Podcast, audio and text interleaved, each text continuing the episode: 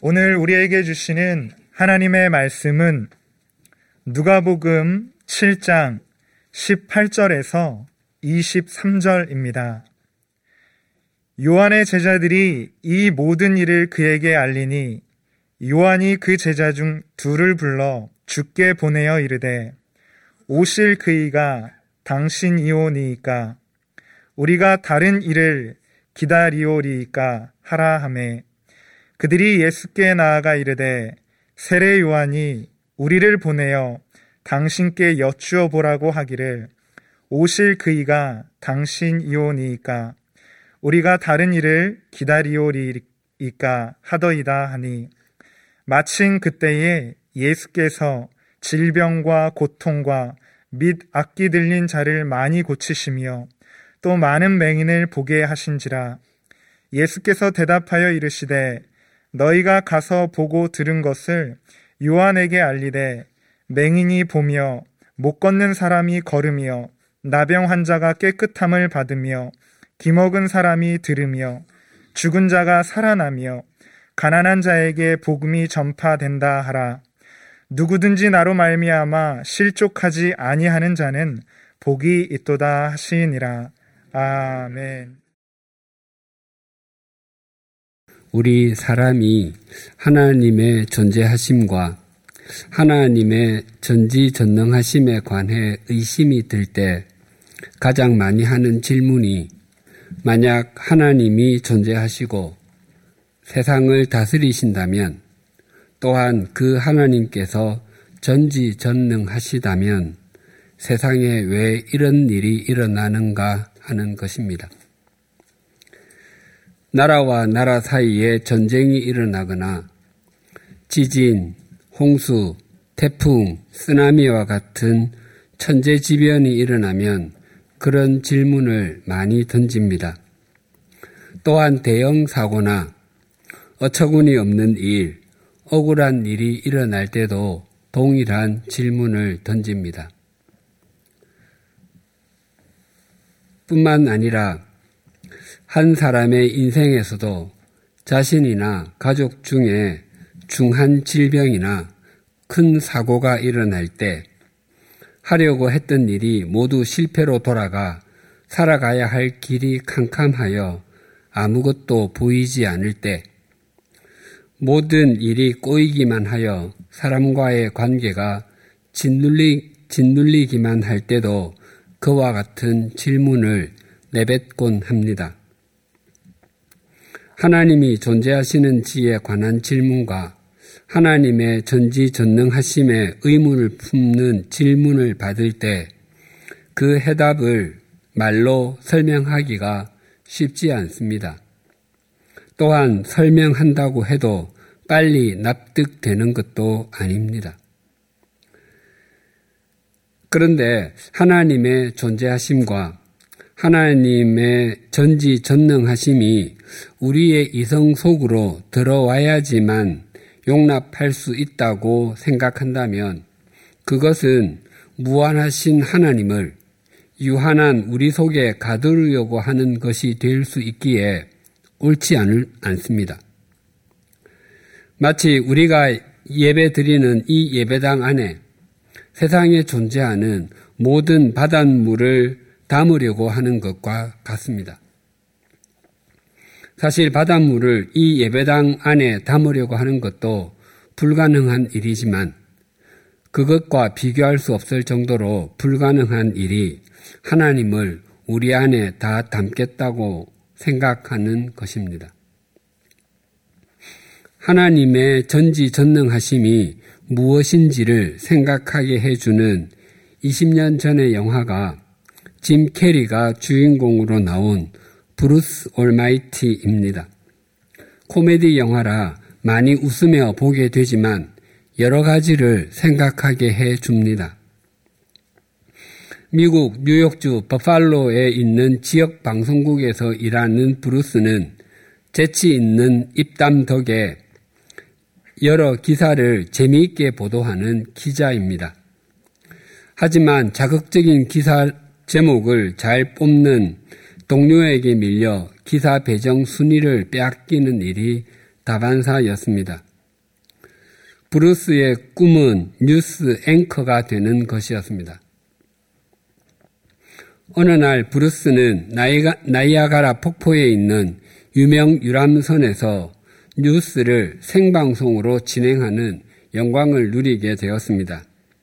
하지만 생방송을 시작하기 직전에 방송국 뉴스의 간판 역할을 오랫동안 맡았던 최고 선임 진행자가 은퇴 인사를 했습니다. 브루스는 자신이 후임이 될 것이라며 부푼 마음이었지만 자기 라이벌 동료가 그 자리를 차지했습니다. 브루스는 분노와 충격에 휩싸여 생방송에서 하지 말아야 할 말을 하는 바람에 방송국에서 쫓겨났습니다. 뿐만 아니라 건달들에게 흠신 두들겨 맞았습니다. 그리고 자기 여자 친구에게 말하길 하나님은 돋보기를 들고 개미를 태우는 장난꾸러기야. 난 개미이고 그분은 내 더더미를 태웠다라고 말했습니다. 그리고 브루스는 자동차를 운전하며 하나님 제가 당신과 얘기하길 원하십니까? 그러면 지금 일어나는 일이 이런 일이 일어나는 것부터 얘기 좀 해보시죠. 제가 뭘 해야 합니까? 제게 신호를 보내주십시오. 라고 말했습니다. 그러다가 가로등을 들이받고는 하나님을 향해 있는 힘을 다해서 원망했습니다. 그런데 그때부터 삐비에 같은 번호가 계속 떴습니다.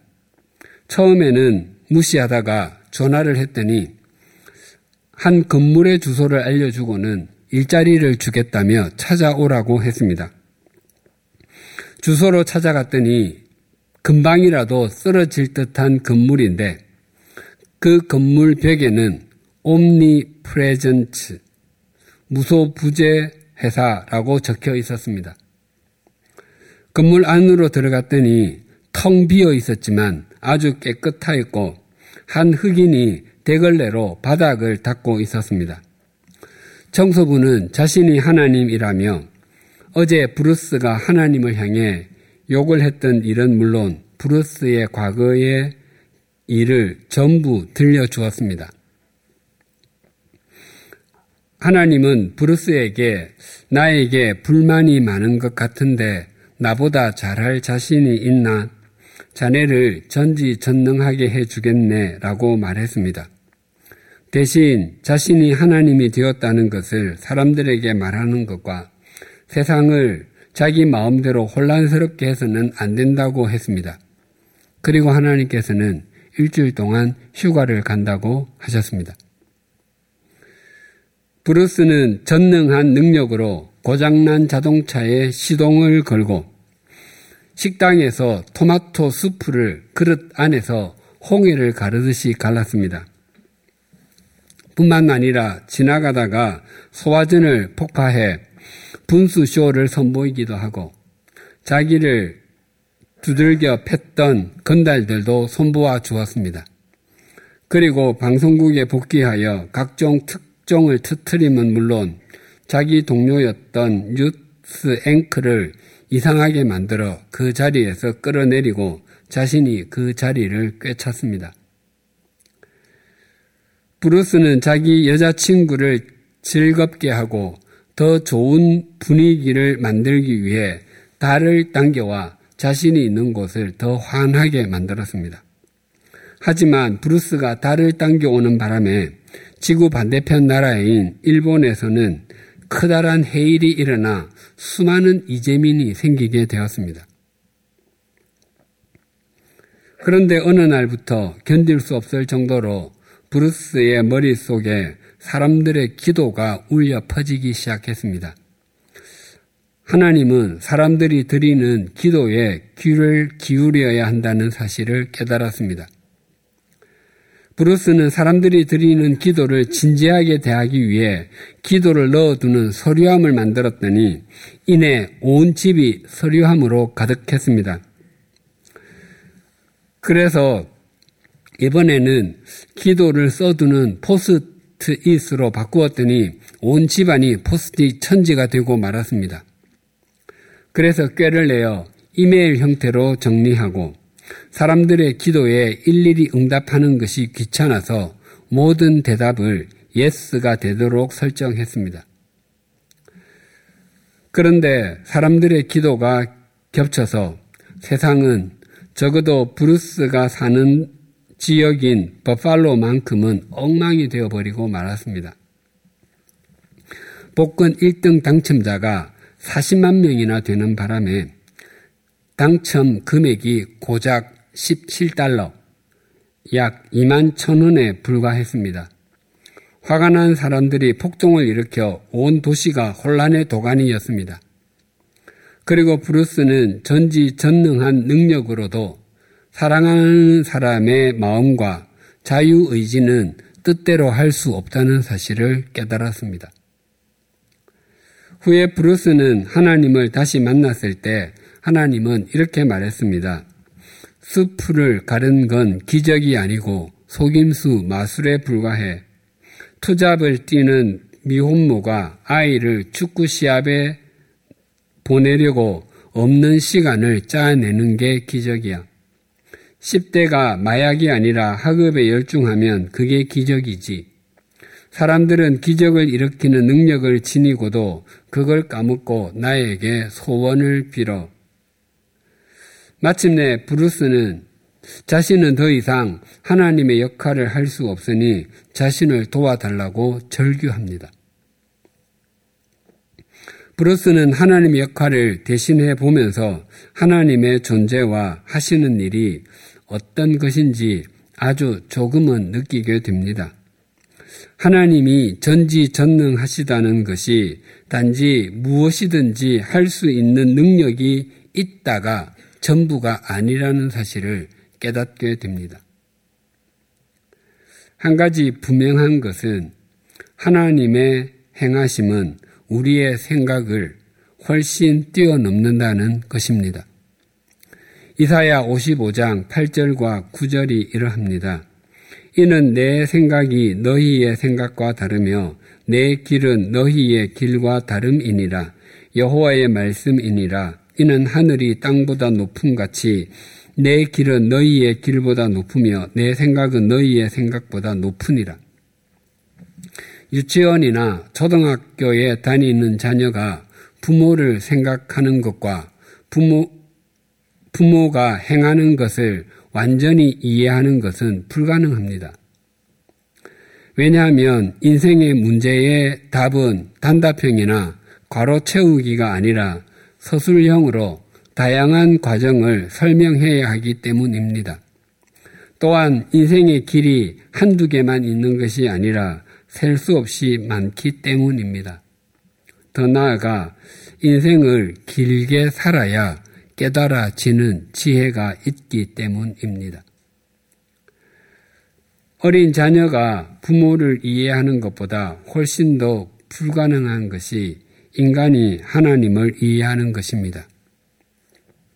빛은 1초에 약 30만 킬로미터나 갑니다. 지구에서 달까지의 거리가 38만 킬로미터 정도 됩니다. 그래서 지구에서 달까지 빛의 속도로 가면 1초가 조금 더 걸립니다. 그렇다면 달이 하늘의 끝입니까? 지구에서 태양까지 빛의 속도로 가면 8분이 조금 넘게 걸립니다.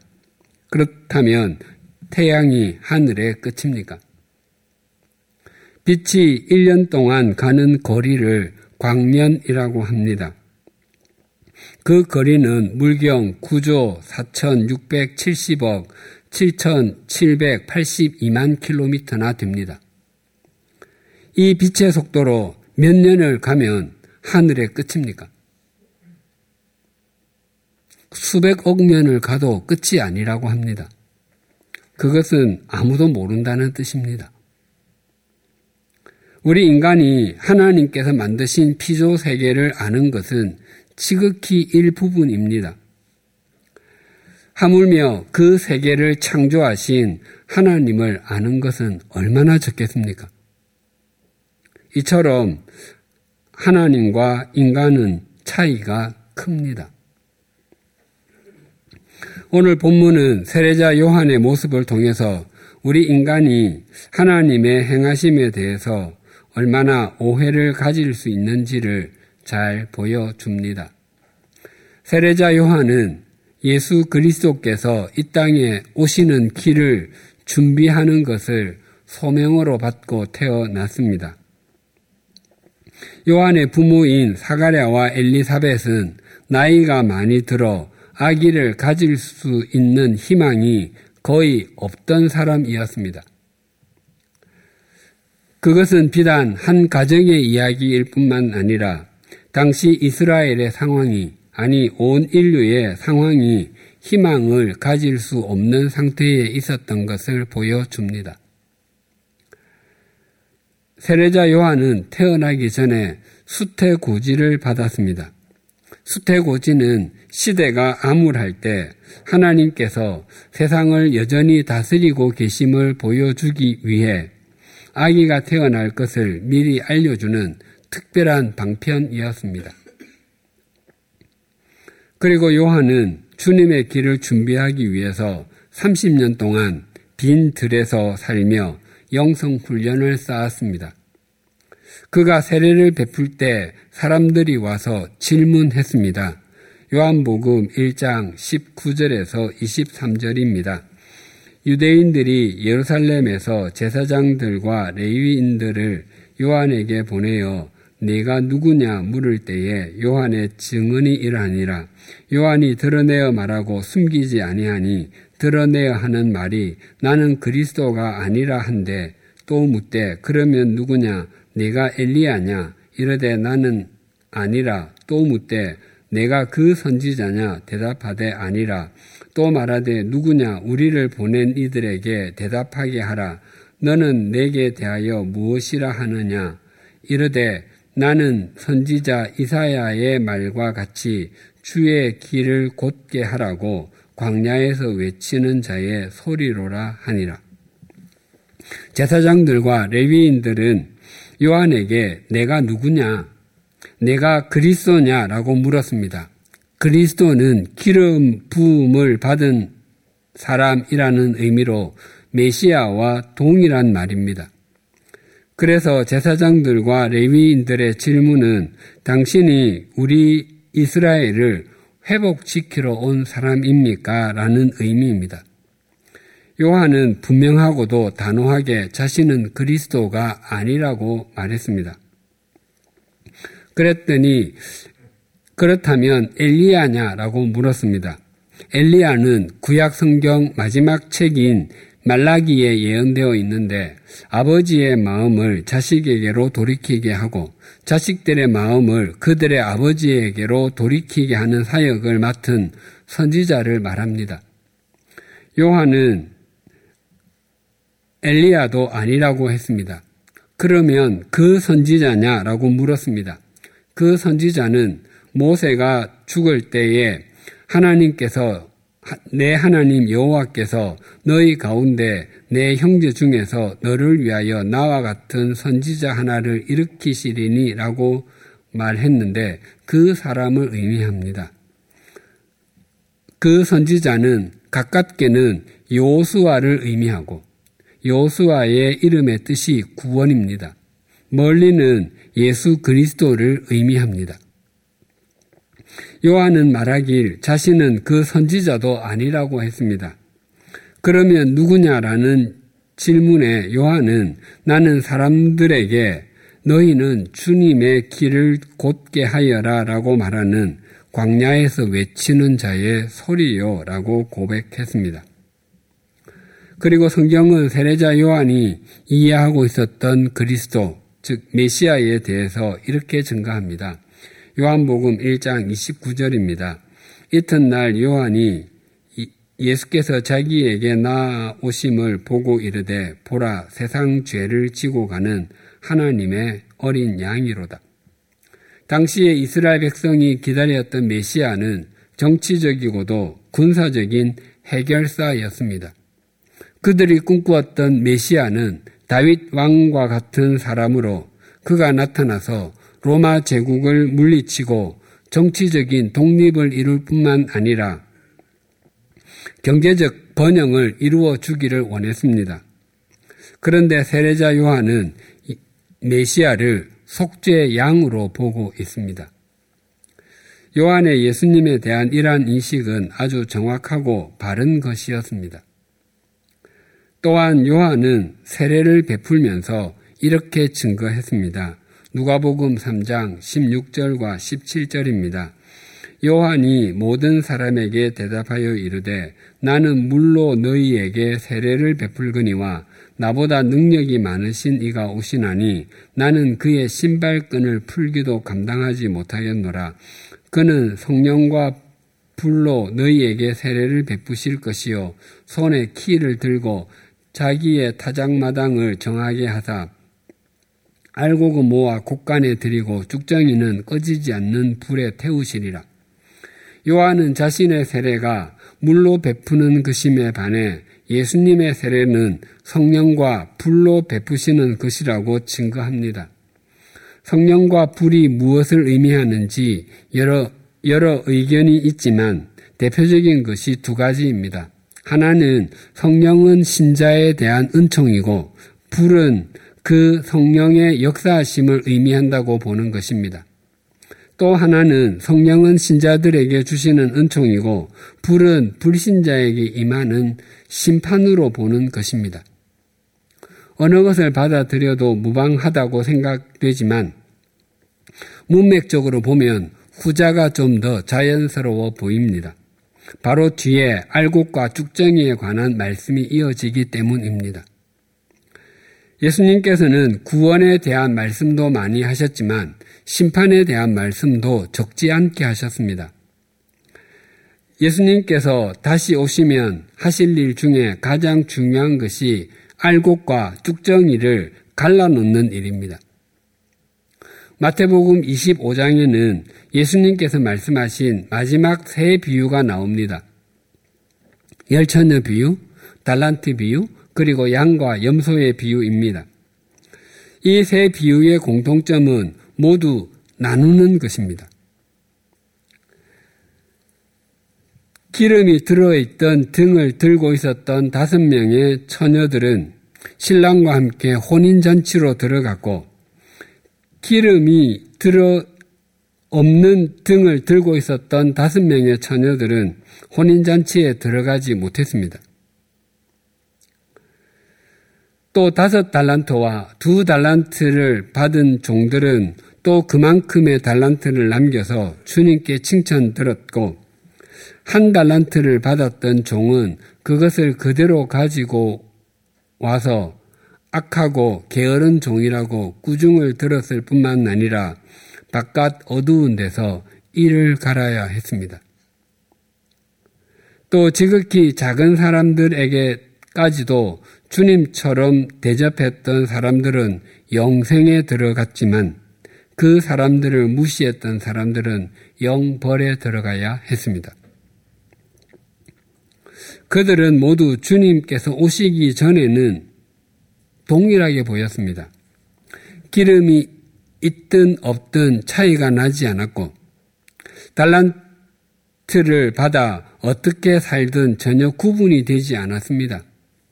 또한 약한 사람들을 무시하고 살았던 사람들이 오히려 더 지혜롭고 낫다고 여김을 받았을런지도 모릅니다. 그러나 주님께서 오시니까 모든 것이 확연히 구분되었습니다. 알곡과 죽정이도 마찬가지입니다. 추수할 때까지는 구분이 되지 않습니다. 같은 논에 서서 같은 모습으로 있습니다. 농부가 되어주는 같은 물을 먹고 같은 햇빛을 받고 자랍니다. 그러나 추수된 후 타작마당에 가면 다릅니다. 알곡은 곡간으로 가지만 쭉정이는 불 속으로 갑니다. 우리에게도 동일하게 적용됩니다. 같은 모습으로 예배를 드릴 수 있습니다. 또 같은 음으로 찬양도 또할수 있습니다. 같은 모습으로 봉사도 할 수 있습니다. 같은 말씀을 듣습니다. 겉으로는 전혀 구분이 되지 않습니다. 그러나 주님은 우리의 중심을 보십니다. 우리 속에서부터 주님의 주님 되심을 인정하는지, 우리 마음 깊은 곳에서부터 무엇에 소망을 두고 사는지를 보십니다. 지금은 판가름이 나지 않습니다. 그러나 주님께서 오시면 판가름이 납니다. 아니, 우리가 먼저 주님께로 갑니다. 우리 각자가 주님 앞에 서게 되면 반드시 판가름이 나게 됩니다. 지금 판가름이 나지 않기 때문에 더욱 깨어 있어야 합니다. 아무도 우리의 속을 알지 못하기 때문에 우리도 망각하기 쉽습니다. 그래서 우리의 믿음 생활에 가장 중요한 태도는 영적인 긴장감을 잃지 않는 것, 즉, 영적으로 깨어 있는 것입니다. 그런데 오늘 본문에 나타난 세례자 요한의 행동은 우리를 약간 당혹스럽게 합니다. 18절이 이렇게 증가합니다. 요한의 제자들이 이 모든 일을 그에게 알리니 지금 세례자 요한은 헤롯 안티파스의 일로 투옥되어 있습니다. 헤롯은 자신의 이복 동생 필립의 부인이었던 헤로디아와 눈이 맞았습니다. 그래서 헤롯은 필립과 헤로디아를 강제로 이혼시키고 헤로디아와 결혼했습니다. 세례자 요한이 그것을 잘못된 것이라고 지적하자 헤롯은 자신의 삶을 바꾸, 바꾸지 않고 요한을 옥에다 가두어 버렸습니다. 요한의 제자들이 이 모든 일을 요한에게 알렸다는 것은 예수님께서 나인성에서 한 과부의 아들을 살리신 일은 물론 요한이 갇힌 이후부터 지금까지 예수님께서 행하셨던 일과 전하셨던 말씀을 알려주었다는 의미입니다. 요한이 비록 죄수의 신분이었지만 사람들과 접촉하는 것은 비교적 자유로웠던 것으로 보입니다. 제자들로부터 예수님에 관한 소식을 들은 요한은 제자 중에서 두 명을 예수님께 보내어 이렇게 여쭈었습니다. 19절과 20절이 이렇게 증가합니다. 요한이 그 제자 중 둘을 불러 죽게 보내어 이르되 오실 그이가 당신 이오니까 우리가 다른 일을 기다리오리까 하라 하매 그들이 예수께 나아가 이르되 세례 요한이 우리를 보내어 당신께 여쭈어 보라고 하기를 오실 그이가 당신이오니까 우리가 다른 일을 기다리오리까 하더라 하니 당시 세례자 요한만큼 예수님에 대해서 정확하게 인식했던 사람이 없었고 요한만큼 자신의 신분에 대해서 바르게 인식했던 사람도 없었습니다. 그래서 이 질문은 지금까지 요한이 살아왔던 것과는 좀 어울리지가 않습니다. 얼마간의 감옥 생활이 주님에 대한 인식을 흔들리게 한 것인가 하는 생각이 들기도 합니다. 요한은 예수님께서 세례를 받으실 때 하늘이 열리는 것과 성령님께서 비둘기처럼 임하는 것을 보았고 예수님이 하나님의 아들이라는 음성을 직접 들었습니다. 그래서 여러 성경학자들은 이 질문이 요한의 질문이 아니라 제자들의 그의 제자들의 질문이라고 해석했습니다. 즉 요한이 예수님께서 메시아 되심을 의심한 것이 아니라 제자들이 의심하고 있었고 특히 자신이 죽고 나면 제자들이 더 당황할 것 같아서 대신 질문을 하고 있다는 것입니다. 그러나 성경은 요한의 제자들의 질문이 아니라 요한의 질문이었다고 분명하게 증거합니다. 그리고 예수님께서도 요한의 제자들에게 답변할 때 너희가 가서 보고 들은 것을 요한에게 알려라 라고 말씀하셨습니다. 그리고 세례자 요한이 두 제자를 보낼 때 죽게 가서 물어보라고 한 것으로 보아 그가 예수님의 메시아 되심에 대해서 의문을 가진 것으로 보이지는 않습니다. 요한이 지금 예수님에 대해서 의심을 가지고 이해할 수 없었던 것은 예수님께서 행하시는 방식입니다. 자신이 말씀을 전할 때 메시아는 성령과 불, 즉 심판으로 세례를 주실 것이라고 했는데 지금까지의 주님의 사역은 병자들을 고치고 세리를 불러서 제자로 삼고 백부장의 종을 고치고 죽은 청년을 살리는 것이었습니다. 이것은 모두 성령, 즉 하나님의 은총에 관한 사역이지 불, 즉 심판에 관한 사역은 아니었습니다. 당신이 정말 메시아라면 정의에 대해서 외쳐야 하는 것 아닙니까 하는 의문이 요한에게 있었던 것입니다. 특히 자신은 헤롯 왕의 불륜에 대해서 바르게 지적하다가 투옥되어 있습니다. 그래서 내가 이렇게 바른 일을 하다가 옥살이를 하는데 나를 꺼내 주어야 하는 것은 아닙니까 하는 불평이 섞여 있는지도 모릅니다. 오늘 본문이 우리에게 중요한 것은 요한이 예수님에 대해서 가지고 있었던 그런 마음이 우리에게도 똑같이 있기 때문입니다. 우리는 예수님께서 우리의 구세주가 되심에 대해서는 거의 의심이 없습니다. 또한 우리가 이 땅에서 마지막 잠자리에 든 후에 또 이 땅에서 마지막 숨을 내어 쉰 후에 하나님의 나라에서 눈을 뜨고 그곳에서 영원한 호흡을 하게 될 것도 믿고 있습니다. 즉, 우리의 종착점에 관한 것에 관해서도 의심이 없습니다. 그런데 주님께서 행하심, 즉, 주님의 일하심의 방법에는 질문이 적지 않습니다. 왜 우리가 원했던 것과 다른 방법으로 인도하시는지 의아함을 가질 때가 있습니다. 그런데 시간이 지나고 나면 주님의 방법이 옳았음을 인정하게 됩니다. 왜냐하면 주님의 생각과 주님의 길은 우리의 생각과 우리의 길과 다르며 또한 주님의 생각과 주님의 길은 우리의 생각과 우리의 길보다 높기 때문입니다. 야곱이 아버지 이삭으로부터 형 에서가 받아야 할 장자의 축복을 대신 받고 외삼촌 라반의 집으로 가게 되었습니다. 야곱은 거기서 언니 레아보다 더 곱고 더 아리따운 동생 라헬을 사랑했습니다.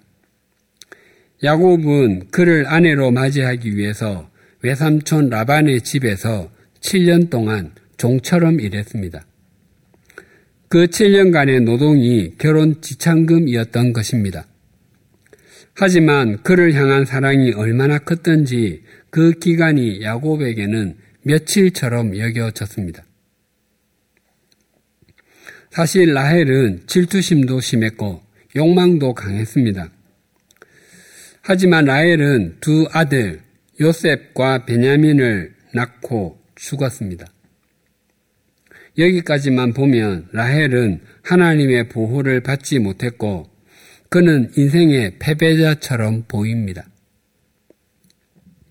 그런데 그의 첫 아들 요셉은 형들의 모함으로 애굽으로 종으로 팔려갔지만 거기서 총리가 되었습니다. 또한 그것이 야곱의 자손이 애굽에서 살게 된 계기가 되었습니다. 그리고 400 수십 년 후에 이스라엘 자손이 출애굽을 하였습니다. 그 출애굽의 출발점이 바로 요셉이었습니다. 라헬은 둘째 아들 베냐민을 낳고서 곧바로 죽었습니다. 자신이 갓 낳은 아기는 젖을 달라 울고 있는데 자신은 죽어가고 있습니다. 엄마로서 얼마나 고통스러웠겠습니까? 억장이 무너졌을 것입니다. 만약 우리가 그 곁에 있었다면 아마 하나님 어떻게 이러실 수 있습니까? 그렇게 하나님을 원망하며 힘을 다해 소리를 질렀을 것입니다. 또 만약 우리가 라헬이라면 하나님 제발 둘째가 뗄 때까지만이라도 살려주십시오라고 기도를 드렸을 것입니다. 하지만 하나님께서는 그 기도대로 응답하지 않으셨습니다. 그런데 베냐민의 후손에서 이스라엘의 첫 번째 왕이 나왔습니다. 또 솔로몬 왕 이후 죽은 후에 이스라엘은 남북으로 두 동강이 났습니다. 북쪽에 열 지파가 있었지만 남쪽에는 오직 두 지파밖에 없었습니다. 그 남쪽에 남았던 두 지파가 유다 지파와 베냐민 지파였습니다. 하나님의 언약은 북쪽으로 이어지지 않고 남쪽으로 이어졌습니다. 페르시아의 아하수에로 왕 시절에 하만의 관계로 유대인들이 몰살을 당하게 되었을 때 죽으면 죽으리이다 라는 심정으로 왕에게 나아가 유대인들을 죽이기로 한 왕의 조서를 무효화시켜 달라고 간청했던 왕후 에스더와 그를 그렇게 나아가도록 만들었던 모르드게가 바로 베냐민 지파였습니다. 기독교는 사도 바울이 정리했다고 해도 과언이 아닙니다. 서양의 역사에 거대한 두 물줄기는 헬레니즘과 헤브라이즘이라 할 수 있는데 그 헤브라이즘의 한 중간에 서 있는 사람이 사도 바울입니다. 그, 그래서 예수님을 제외하고 인류 역사에 가장 큰 공헌을 한 사람 중에 하나가 사도 바울입니다. 그 바울이 바로 베냐민 지파입니다. 라헬은 죽음의 순간에는 몹시 고통스러웠을 것입니다. 하나님께서 어떻게 나에게 이렇게 하실 수 있나 하고 원망했을 수도 있습니다. 하지만 라헬은 자기가 낳은 두 아들과 그 후손이 이스라엘 역사에 또 인류에 그런 큰 역할을 하게 될 줄은 몰랐을 것입니다. 아마 라헬은 지금 하나님의 나라에서 이렇게 말할 것 같습니다. 내가 세상에서 사는 동안 가장 잘한 일은 요셉과 베냐민 두 아들을 낳은 것입니다. 그래서 라헬은 영혼의 관점에서 보면 이긴 사람 중에서도 이긴 사람이 되었습니다. 주님께서는 이 땅에서 마지막 밤을 제자들과 함께 보내실 때 분명하게 말씀하셨습니다. 내가 세상을 이겼노라. 우리로 하여금 이 땅에서 진정으로 이기게 해 줄 수 있는 것은 무엇입니까? 재물입니까? 권력입니까? 학문입니까? 아니면 가족입니까? 그것도 아니면 우리의 재능입니까? 우리의 지금까지의 삶과 또 지금부터 이 땅에서 마지막 숨을 내어 쉴 때까지의 삶을 이기게 하시, 해주시는 분은 오직 주님밖에 없습니다. 우리 모두 그 주님을 목적 삼고 예배의 삶과 삶의 예배를 드리며 살아가십시다. 그러면 코로나19뿐만 아니라 그 어떤 상황에도 우리는 함몰되지 아니하고 영원히 이기신 주님과 더불어 우리도 이기는 삶을 살게 될 것입니다. 기도하시겠습니다.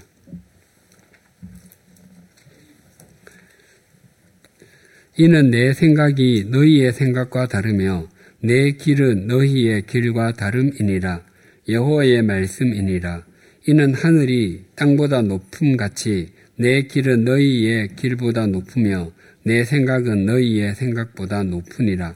하나님 아버지 이 말씀을 온전히 인정하고 온 삶으로 수용하게 하여 주시옵소서. 사람도 사려 깊은 사람을 다 이해하지 못합니다. 하물며 피조물이 어떻게 창조주 하나님과 하나님의 행하심을 다 이해할 수 있겠습니까? 때때로 하나님께서 행하시는 방법이나 행하심의 내용이 이해되지 않더라도 하나님의 생각이 우리의 생각과 다를 수 있으며 하나님의 길이 우리의 길과 다를 수 있음을 믿음으로 받아들이는 용기를 주시옵소서. 그래서 하나님의 생각이 우리의 생각보다 높으며 하나님의 길이 우리의 길보다 높음을 확인하게 될 때에 하나님을 온 삶으로 찬양하게 하여 주시옵소서. 바라옵나니 우리 모두가 세상을 이기신 주님을 목적 삼고 주어진 삶의 자리에서 신실하게 살아가므로 어떤 환경에도 함몰되지 아니하고 우리도 이기는 삶을 살아내게 하여 주시옵소서 예수님의 이름으로 기도드립니다. 아멘.